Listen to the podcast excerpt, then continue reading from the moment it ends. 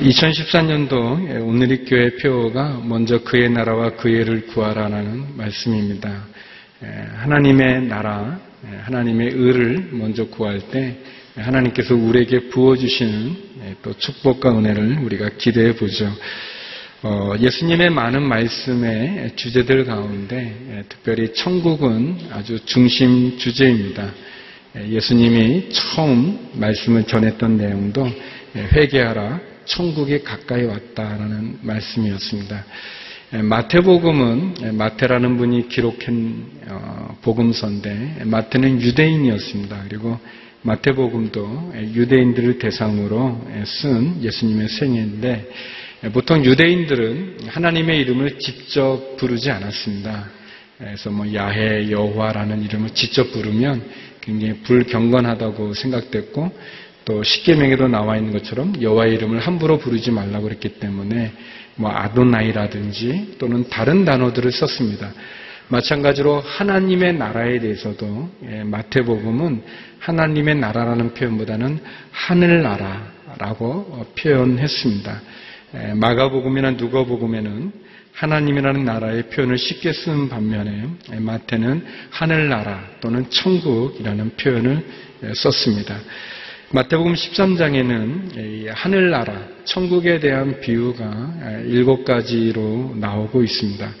오늘 우리가 살펴보기 원하는 씨 뿌리는 농부의 비유도 있고 가라지, 겨자씨, 누룩, 감추인보와 좋은 진주, 그물 어, 이런 비유들을 통해서 하늘나라 천국에 대해서 설명을 해주고 있습니다. 어떤 비유들은 천국의 본질이 어떤 것인지를 설명하기도 하고 또 어떤 비유들은 어떻게 천국에 들어갈 수 있는가라는 방법에 대해서도 다루고 있습니다. 오늘 씨 뿌리는 농부의 비유를 통해서 저는 여러분과 세 가지를 나누고 싶은데 먼저 첫 번째는 예수님이 비유를 사용하셨다는 겁니다. 18절에 보게 되면 이런 말씀이 있습니다. 이제 씨 뿌리는 사람의 비유를 들어보라. 씨 뿌리는 사람의 비유를 주님께서 말씀하셨습니다.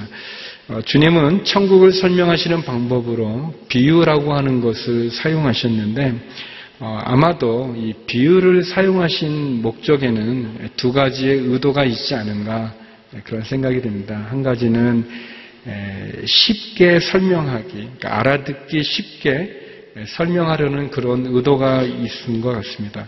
이 비유라는 말이 이렇게 파라볼레라는 그런 헬라어를 쓰는데 그 파라라는 접두사와 또 발레, 볼레라고 하는 그 동사의 합성어인데요. 어, 이 파라라는 접두사는 이렇게 함께 나란히라는 그런 뜻이 있고 이 발레라는 동사는 던지다, 놓다라는 그런 뜻이 있습니다. 그러니까 비유라는 것이 옆에 두다, 옆에 놓다 예, 그런 뜻이죠. 다시 말하면 친근한 것들을 통해서 친근하지 않은 것들을 예, 설명하고 예, 비교하는 그러한 뜻입니다. 아마도 예수님은 비유를 통해서 우리들이 알아듣기 어려웠던 내용들을 알아듣기 쉽게 우리에게 설명해 주기 위해서 비유를 사용하신 것 같습니다. 또 다른 하나는 어, 마음이 열린 사람들, 믿는 사람들은 알기 쉽게 깨닫게 해주지만, 그러나 마음이 닫힌 사람들, 또 믿지 않는 사람들은 어렵고 깨닫지 못하게 하기 위해서 비유를 사용하셨다고 말씀하십니다. 천국의 비밀을 알도록 허락된 사람이 있고 그 비밀이 감추인 사람이 있다는 것입니다. 오늘 본문 앞전에 보면 마태복음 13장 11절에서 13절인데요. 우리 같이 한번 읽어볼까요? 주님이 이렇게 말씀하십니다. 시작. 예수께서 대답하셨습니다. 너희에게는 하늘나라의 비밀을 아는 것이 허락됐으나 다른 사람들에게는 그렇지 않다. 가진 사람은 더 받아서 더욱 풍성해질 것이고 가지지 못한 사람은 가진 것마저 빼앗길 것이다. 내가 비유로 가르치는 이유는 그들이 보아도 보지 못하고 들어도 듣지 못하며 깨닫지 못하기 때문이다. 예수님께서 비유로 말씀하신 것은 그들이 보아도 보지 못하고 들어도 듣지 못하고 깨닫지 못하게 하기 위함이다라고 얘기하셨습니다. 그러니까 비유를 통해서 더 알아듣기 쉽게 하기 위해서 비유도 사용하시지만 그러나 마음이 닫힌 사람들, 말씀을 거부하는 사람들에게는 그것이 들어도 듣지 못하고 깨닫지 못하고 보아도 보지 못하게 감추기 위해서 비유를 사용하신 거죠. 결국 예수님께서 비유를 사용하시는 것은 저와 여러분, 우리들과 어떤 모습으로든지 소통하기를 원하는 그런 마음이 있으셔서 그러신 것입니다. 하나님께서 예수님을 이 세상 가운데 보내신 것은 이 세상의 언어와 또 이 세상의 문화와 또 이 세상에 우리의 생활하는 우리 이 땅에 있는 우리들을 위해서 하나님께서 하늘에 계시는 예수님을 이 세상 가운데로 우리의 언어 생활, 문화 생활, 우리의 삶의 자리로 내려오게 하신 성육신은 곧 저와 여러분과 소통하기 원해서 어, 이해시키기 위해서 마치 어른들이 아이하고 이야기할 때 앉아서 그 키를 맞춰서 눈을 맞추어서 눈높이로 이야기하는 것처럼 그렇게 예수님은 저와 여러분 우리들과 함께 소통하기를 원하시는 것입니다. 눈높이를 맞추시고 우리와 만나기를 원하시고 창조주가 피조물과 이야기하기 위해서 먼저 손을 내미시는 예수님. 그것이 예수님이 비유로 우리에게 보여주시는 사랑이요, 은혜요, 축복이라고 할 수 있습니다. 우리와 눈높이를 맞추기 위해서 창조주께서 피조물의 몸과 문화를 입으시는 이 세상 가운데 오시는 성육신, 그 사랑, 그 사랑의 손길을 붙잡는 저와 여러분이 되기를 주의 이름으로 축원합니다. 어린아이에게 눈높이를 맞추는 어른처럼 저와 여러분의 수준을 맞춰주시는, 눈을 맞춰주시는, 마음을 만져주시는 그 예수님을 만나기 원합니다. 두 번째는 오늘 본문에 보면은 네 가지의 각기 다른 밭이 나오고 있습니다. 예수님의 비유 가운데 나타나는 여러 밭의 모습인데요. 우리 19절에서 23절까지 다시 한번 읽어보도록 하겠습니다. 읽으면서 어떤 밭들이 있는가 한번 보죠. 같이 읽어보겠습니다. 시작. 하늘나라에 대한 말씀을 들어도 깨닫지 못하면 악한 자가 와서 그 마음속에 뿌려진 것을 빼앗아 간다. 이것이 바로 길가에 뿌린 씨와 같은 사람이다. 돌밭에 떨어진 씨는 말씀을 듣자마자 기쁨으로 받아들이지만 뿌리가 없기 때문에 오래가지 못한다. 말씀 때문에 고난이나 핍박이 오면 곧 걸려 넘어진다. 또 가시덤불 가운데 떨어진 씨는 말씀은 들었지만 이 세상의 걱정과 돈의 유혹에 말씀을 막아 열매 맺지 못하는 사람이다. 그러나 좋은 땅에 떨어진 씨는 말씀을 듣고 깨닫는 사람이다. 이 사람은 열매를 맺어 100배, 60배, 30배 결실을 낸다. 예수님이 하셨던 비유는 뭐냐면 씨 뿌리는 농부가 그 씨를 심으러 나가 씨를 뿌리는데 어떤 씨는 길가에, 어떤 씨는 돌밭에, 어떤 씨는 가시덤불 속에, 어떤 씨는 좋은 땅에 심겨져 열매를 맺는다. 그런 이야기입니다. 어, 길가에 떨어졌던 씨는 새들이 와서 쪼아 먹어버리고 돌밭에 떨어진 씨는 뿌리를 내리지 못해서 말라버리고 가시덤불에 뿌려진 씨는 어, 싹이 커지지 못하고 열매를 맺지 못하고 그리고 좋은 땅에 뿌려진 씨는 100배, 60배, 30배 열매를 맺는다는 말씀을 해주고 계십니다. 예수님은 이 비유를 설명해 주시면서 하나님의 말씀인 복음을 거부하는 사람들과 어, 그 복음을 받아들이는 좋은 마음, 좋은 밭을 우리들에게 이야기해 주고 있습니다.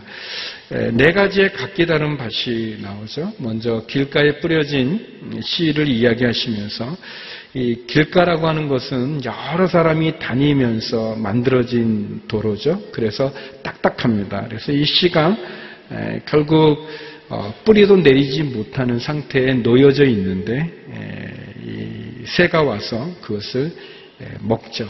근데 이 새는 악한 사람, 사단이라고 이야기하고 있습니다. 길가가 원래 처음부터 단단한 것은 아니죠. 그러나 여러 사람이 지나다니게 되면서 결국은 그 얇은 흙이 딱딱해지게 되어지는 거죠. 어, 하나님의 말씀을 듣지만 그러나 그 마음이 마음밭이 마치 길가 같아서 여러 사람이 그냥 막 다니는 것처럼 우리의 마음에 그냥 이 사람 저 사람 이런 생각 저런 생각 나쁜 생각 아주 추잡하고 더러운 것들 막 그런 것이 우리의 마음과 영혼을 그냥 하면은 하나님의 말씀이 뿌리도 내리지 못할 뿐 아니라 그 마음이 단단하고 완고하게 있어서 결국 그 뿌리도 내리지 못할 뿐 아니라 사단이 와서 잡아간다는 것입니다. 먹어간다는 것이죠. 예, 그것을 잊어버리게 만든다. 그래서 뿌리를 내리지 못하는 길가. 이렇게 설명해 주시죠.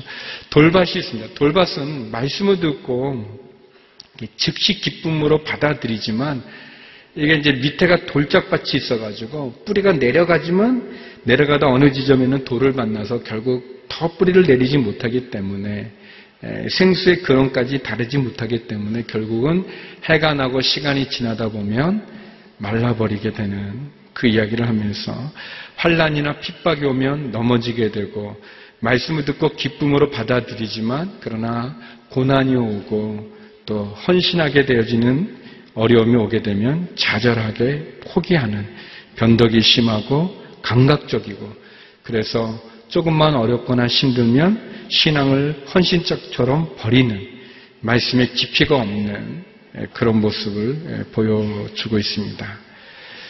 그 제가 얼바인 온누리교회에 있었을 때는 이제 11시 반 예배 마치면 그 교회를 방문한 분이나 또 교회를 처음 나온 분들이 식사를 하는데 이제 식당의 한쪽에 세가족 방이 있었습니다. 그래서 그분들은 이제 그 방에 와서 식사를 같이 하면서 이제 저와 인사도 나누고 또 교회 소개도 받는 그런 프로그램이 있었는데요. 그러니까 이제 교회 처음 방문하거나 또 이제 교회 새로 나오신 분들이 그곳에서 저하고 이제 인사를 하고 이제 밥을 먹는데 거기 이제 진행을 보는 집사님이 계시는데 서로 자기소개를 이렇게 한번 쭉 하면서 집사님이 그러세요. 어, 그, 예, 교회 첫인상이 어떤지, 또 목사님은 어떤지, 설교는 어떤지, 이렇게 한번 이야기하라고. 예, 그러면 이제 대개 이제 교회를 방문한 분들이고, 이제 처음 오신 분이니까 이제 예의상, 아, 교회가 참 분위기가 좋습니다. 아, 목사님 설교가 참 좋습니다. 그렇게 말을 하는 거죠. 예의상. 근데 이제 그 집사님이, 사회보는 집사님이 짓궂게, 목사님 설교 어느 부분이 좋으셨나요? 이렇게 물으세요. 그, 아니, 다 좋아요. 그 중에도 어디가 좋냐면, 아, 목사님 얼굴이 잘생겼네요. 뭐 이렇게 어려운 거예요. 제가 그렇게 하지 말라고. 이렇게 묻는데도 자꾸 그렇게, 아, 이렇게 얘기를 합니다. 그게, 설교 들을 땐 좋죠. 다 알 것 같고, 은혜 받죠. 근데 이제 문을 나가면서 잊어버리는 거잖아요. 근데 그거를 자꾸 물으면 곤란한 거죠. 뭐. 저도 잘 기억을 못 하는데. 이 돌밭은 어쩌면 우리가 은혜를 받아서 너무 좋다고 뜨거운 신앙생활하고 기도원도 가고 뭐 예배도 다 찾아다니고 그러지만 그러나 우리의 신앙 삶이 좋은 시간만 있는 것이 아니라 말씀대로 살아가기 위해서 내가 포기해야 될 것들이 있고 또 그 말씀에 순종하기 위해서 내가 헌신해야 될 게 있고 또 그 말씀대로 살아가기 위해서 나를 절제해야 될 것들이 있는데 그러나 믿음을 지키기 위해서 말씀대로 살기 위해서 고난이 오고 환란이 오고 핍박이 오면 포기하는 그런 모습들 그것을 보여주죠. 갈라디아서 6장 17절에 보면 사도 바울은 이렇게 말합니다. 이제부터는 누구든지 나를 괴롭게 하지 마십시오. 나는 내 몸에 예수의 흔적을 가졌습니다. 라고 얘기하고 있어요. 흔적을 가졌다. 이 흔적은 우리 우리말 성경이 뭐라고 설명하고 있냐면 예수님 때문에 받는 박해로 생긴 상처, 자국 그렇게 설명하고 있어요. 사도 바울은 예수님을 믿지만 예수님을 복음을 전하지만 그가 그의 몸에 예수님 때문에 받는 상처와 박해와 환란을 기뻐하고 도리어 그것을 자랑하고 있습니다. 이 스티그마라고 하는 흔적, 이 낙인과 같은 건데 내 몸에 예수의 흔적을 가졌다 이렇게 고백하죠. 여러분, 우리에게 다가와 손을 내미는 예수님의 손에는 십자가에 달린 못자국의 흉터가 있지 않습니까? 흔적이 있지 않습니까? 그분의 옆구리에는 청자국의 흔적이 있고 그분의 얼굴에는 가시면류관에 찢긴 생채기 난 상처의 흔적이 있어요. 저와 여러분이 향한 그분의 사랑의 증거가 있는데 우리가 마치 돌밭에 뿌려진 씨처럼 그냥 좋은 말씀은 받아들이지만 그 말씀대로 살아가기 위해서 우리가 감당해야 될 헌신과 희생을 두려워하거나 또는 박해와 혼란에 넘어지고 신앙을 버린다면 그것은 돌밭에 뿌려진 것과 같다는 거죠. 가시떨기 나무, 가시덤불에 뿌려진 씨 경우도 그 뿌리를 잘 내려가지만 위로 자라가서 열매를 맺어야 되는데 그 위로 자랄 때 이 가시덤불이 있어서 자라지 못하고 결국 열매를 맺지 못하는 씨가 열매를 맺는 목적을 이루지 못하는 안타까운 경우인데 예수님은 두 가지로 가시덤불을 설명합니다. 하나는 세상에 대한 염려고 하나는 돈의 욕심, 유혹이라고 이야기하고 있습니다. 그래요. 근심이 없는 사람이 없고 걱정이 없는 사람이 없고 염려가 없는 사람이 없죠. 다 우리가 염려가 있고 근심이 있죠. 또 돈으로부터 자유로운 사람은 없을 것입니다. 재물에 대한 유혹으로부터 유혹받지 않는 분들은 없을 것입니다. 그렇지만 네, 그렇지만 결국 우리가 자세히 보면 내가 근심하고 염려하고 걱정하는 것을 이렇게 파고들고 파고들고 파고 들어가 보면 그 가장 밑바닥에는 하나님을 믿지 못하는 불신앙이 있는 거죠. 하나님을 믿지 못하고 하나님을 의지하지 못하고 신실한 하나님 앞에 나가지 못하는 우리의 불신앙이 있습니다. 또 돈의 유혹과 재물의 유혹도 결국은 우리가 돈보다 하나님보다 돈을 더 높이 사고 하나님보다 돈을 더 의지하는 우리의 연약함이 있는 것이죠. 결국 우리가 자라가야 되는데 자라가는 것을 막는 세상의 염려와 걱정과 근심, 재물에 대한 욕심, 그것은 가시덤불과 같아서 우리로 하여금 영양 실조에 걸리게 만들고 마치 신앙의 빈곤과 빈혈의 삶의 그 모습으로 우리를 나가게 되는 거죠. 그래서 우리가 배우고 또 훈련받고 자라가기 위해서 우리 안에 있는 불신앙을 걷어내고 우리 안에 있는 재물의 끊임없는 죄의 유혹을 걷어내고 주님께 나가야 될 것입니다. 좋은 땅에 뿌려진 경우는 어떤 경우입니까? 주님이 말씀하시기를 말씀을 듣고 깨닫는 사람이라고 그랬습니다. 마치 어린 아이들이 그 마음에 그냥 말씀을 받을 때 어린 아이들처럼 순수하게 의심하지 않고 그 말씀을 잘 흡수하고 그 말씀을 깨닫기를 기도하면서 그 말씀대로 살아가기를 원하고 온유하고 겸손한 마음으로 하나님의 말씀을 내 마음에 두고 살고자 애쓰는 사람들, 그런 사람을 이야기하고 그런 사람은 많은 열매를 맺는다고 얘기하고 있습니다. 좋은 땅에 뿌려진 경우 하나님의 말씀을 듣고 깨닫고 그리고 그 말씀대로 살아가고 열매를 맺는 사람들. 사랑하는 성도 여러분, 여러분이 예수님을 나의 구조로 영접했을 때는 언제입니까?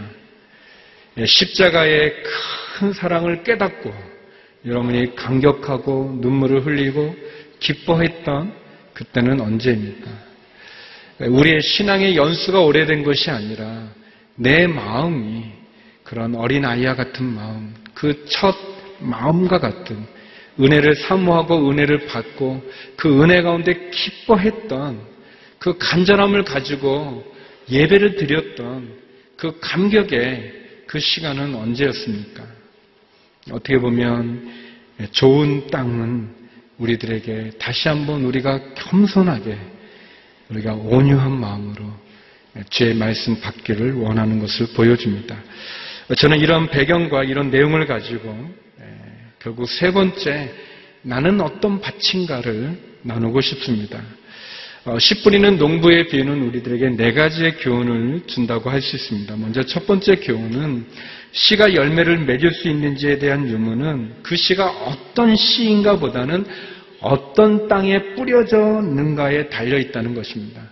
예, 복음 선포의 결과가 그 씨에 있는 것이 아니라 그 씨를 받아들이는 밭의 상태에 따라 다양한 결과를 가져온다면 예, 밭의 상태에 따라 그 씨에 대한 반응과 선택과 태도에 따라 결과가 달라진다는 것을 예, 우리들에게 보여줍니다. 다시 말하면 하나님 나라, 하늘 나라나 하나님의 말씀, 주의 복음은 문제가 없어요. 농부가 실수해서 길가에 뿌려진 게 아니에요.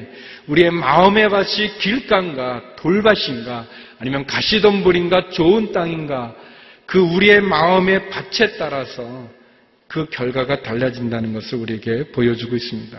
두 번째는 악한 자를 경계해야 된다는 것입니다. 악한 자를 경계해야 됩니다. 길가는 결국은 나쁜 것이 누구나 다 다닐 수 있는 거예요. 우리의 마음에 깨끗하지 못하고 더러운 제약으로 가득 차지면 마치 그 길가가 단단한 것처럼 내 마음이 완강하고 교만하고 자만함으로 닫혀 있어서 말씀을 받아들여도 말씀이 튕겨 나갈 뿐만 아니라 그 말씀이 뿌리를 내리지 못하고 악한 자 사단이 와서 빼앗아 갈 수 있는 거예요. 또 어, 복음이 선포되는 곳에는 환란이 있고 박해가 있고 또 하나님의 말씀에 순종하기 위해서는 헌신과 희생이 요구된다는 것을 우리들에게 또한 말씀해 주고 있습니다. 그리고 결국 어, 가시덤불에 뿌려진 씨처럼 잘 자라는 것 같지만 결국은 가시덤불에 막혀 자라 열매를 맺지 못하는 것처럼 우리에게는 마지막이 중요하다는 것을 보여주고 있습니다. 끝이 중요하다는 것. 히브리서 13장 7절에 보면 하나님의 말씀을 여러분에게 전해준 여러분의 지도자들을 기억하십시오. 그들이 산 삶의 결과를 살펴보고 그 믿음을 본받으십시오. 라는 말씀이 있어요. 굉장히 두려운 말씀이죠. 너희의 마지막이 어떤가? 그 끝이 어떤가를 우리들에게 이야기해주고 있습니다. 그래요. 예, 우리가 악한 자를 경계해야 됩니다. 여러분, 이 세상에는 단 두 종류의 사람뿐이 없어요. 하나님의 말씀을 믿고 예수님을 나의 구절 영접한 하나님의 자녀와 하나님의 말씀을 거부하고 예수 그리스도의 십자가를 거부하며 사단의 세력 가운데 놓여진 믿지 않는 사람과 두 종류의 사람뿐이 없습니다. 예, 악한 자를 경계해야 될 것입니다.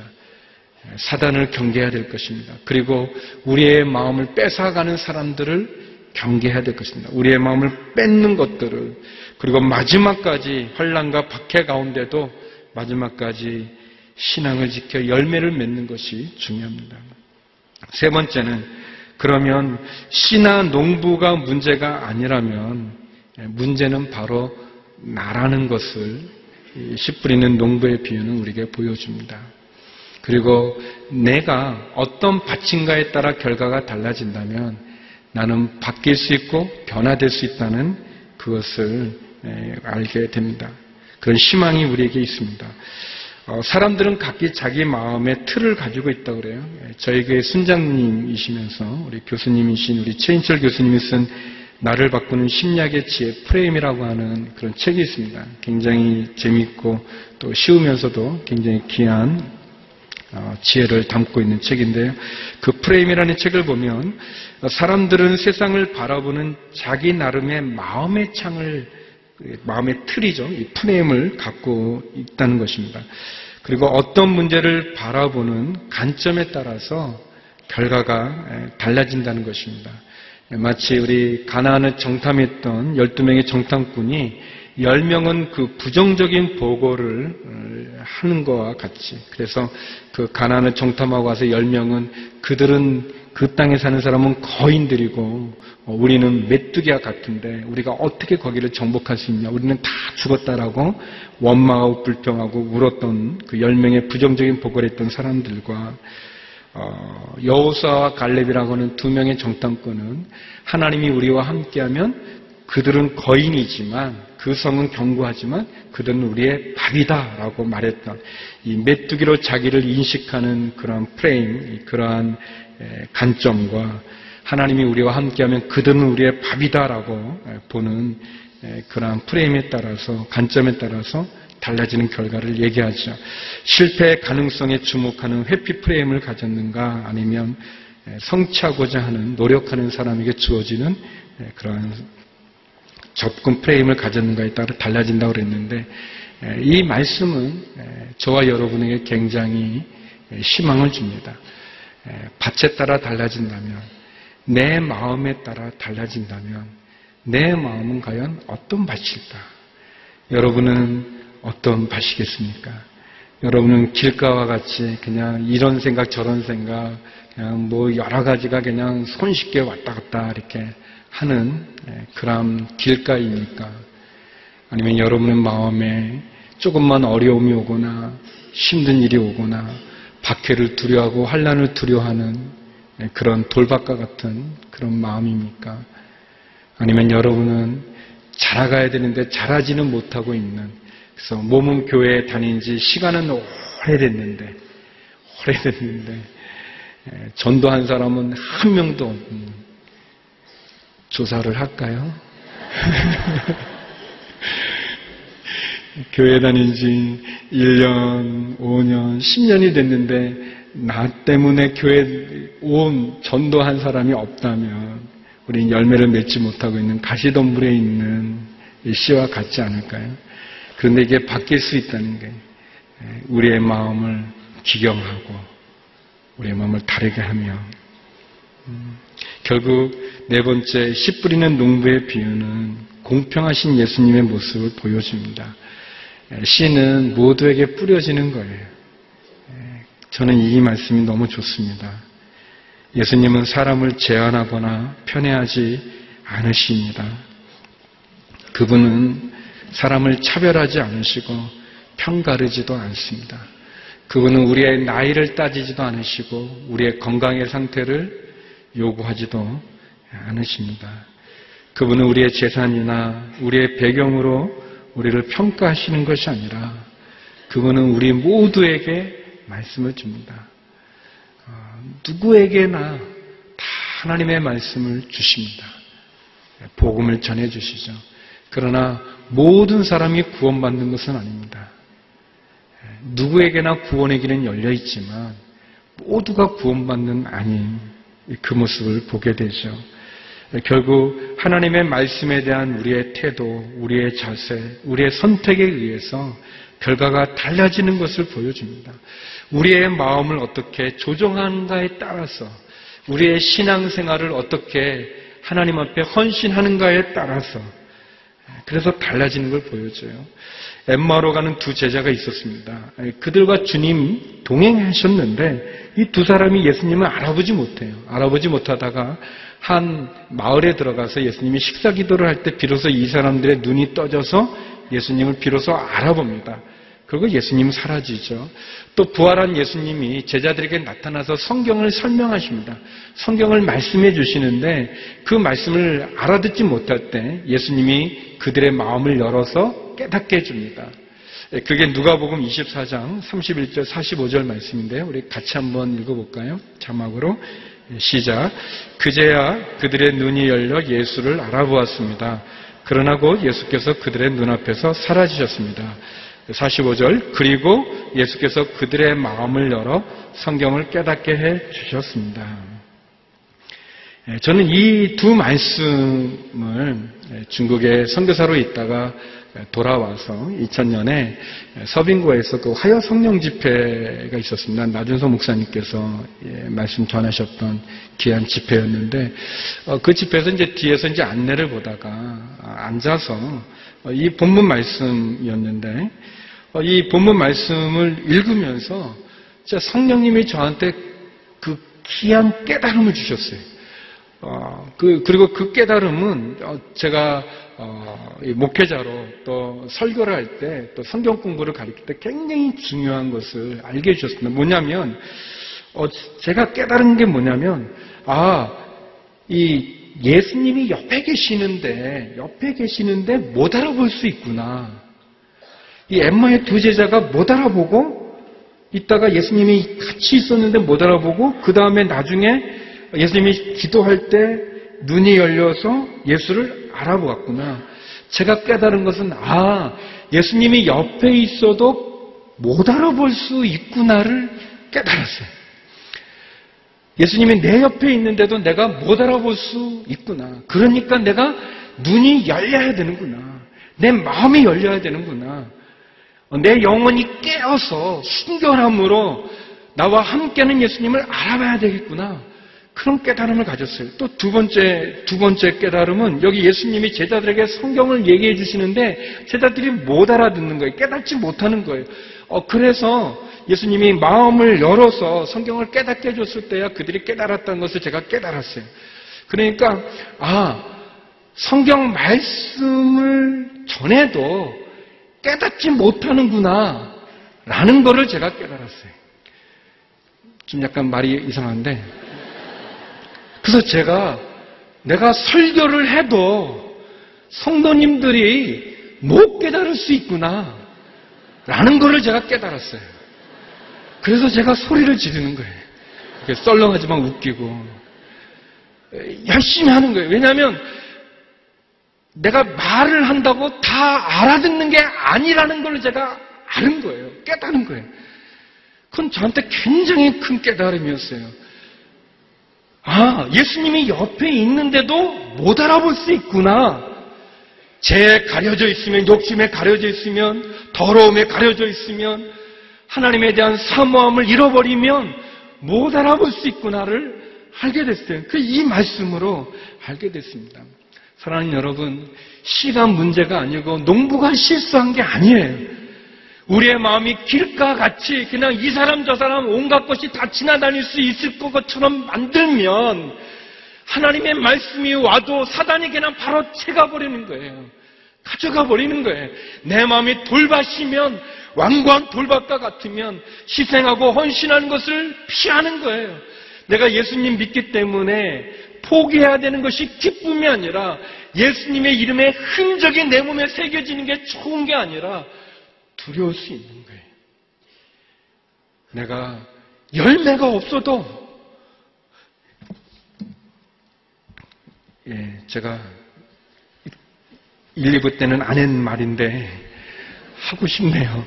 여러분 성경책을 한 번도 창세기부터 계시록까지 안 읽은 분이 여기 계시죠? 그러면 좀 회개해야 되지 않나요? 아니면은 조금 뭔가 그 양심의 가책을 받아야 되는 거 아닌가요? 아닌 것 같은 표정으로 있는데 또 누군가의 의소리가 예수님을 믿었잖아요. 그러니까 복음을 못 믿는 사람들에게 전해야 전해야 그분들이 예수님 믿지 않겠습니까? 듣지 않는데 어떻게 믿을 수 있겠어요? 그런 것에 대해서 내가 가시덤불 같은 그냥 아무 열매 맺지 못하는 것에 대한 갈등이 없다면 사랑하는 여러분 여러분은 어떤 밭인가? 길강과 돌밭인가? 가시덤불로 뒤덮인 밭인가? 아니면 100배, 60배, 30배 열매를 맺는 좋은 밭인가? 씨 뿌리는 농부의 비유를 통해서 예수님은 저희 모두가 다 우리의 마음이 성령으로 기경이 되어져서 우리의 단단하고 교만하고 그리고 거칠고 더러운 우리의 밭이 성령으로 갈아엎어져서 좋은 밭이 되어서 100배, 60배, 30배 열매를 맺는 밭이 되기를 원합니다. 저와 여러분이 그렇게 좋은 밭으로 열매 맺는 2013년도가 되기를 한 주가 되기를 주의 이름으로 축원합니다. 기도하시겠습니다. 거룩하신 아버지 하나님, 주님의 말씀을 기쁨으로 받아들이고 그 말씀대로 살아가기를 소망하며 말씀을 사랑하고 주님을 사랑하고 순정하여 믿음 가운데 열매 맺는 그런 좋은 밭이 되도록 우리를 인도하여 주옵소서 예수님 이름으로 기도드립니다. 아멘. 가장 많이 알려져 있고 불신자들에게도 알려져 있지만 가장 이해하지 못하고 있는 말씀입니다.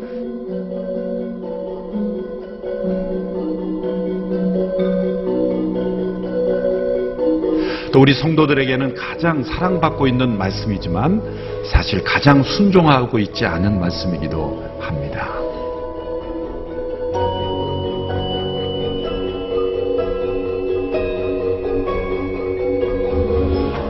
산상수는 우리가 하나님의 나라에 들어가기 위해서 이러이러한 법을 지키면 당신이 하늘나라에 들어갈 것이다 라고 주신 말씀이 아닙니다.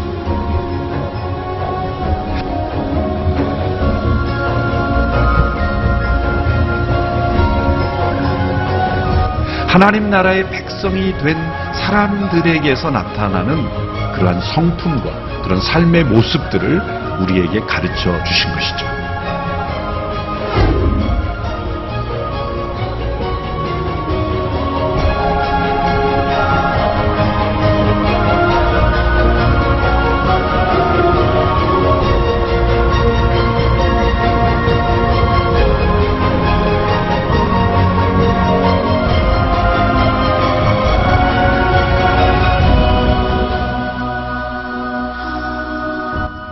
하늘은 땅에서 열립니다.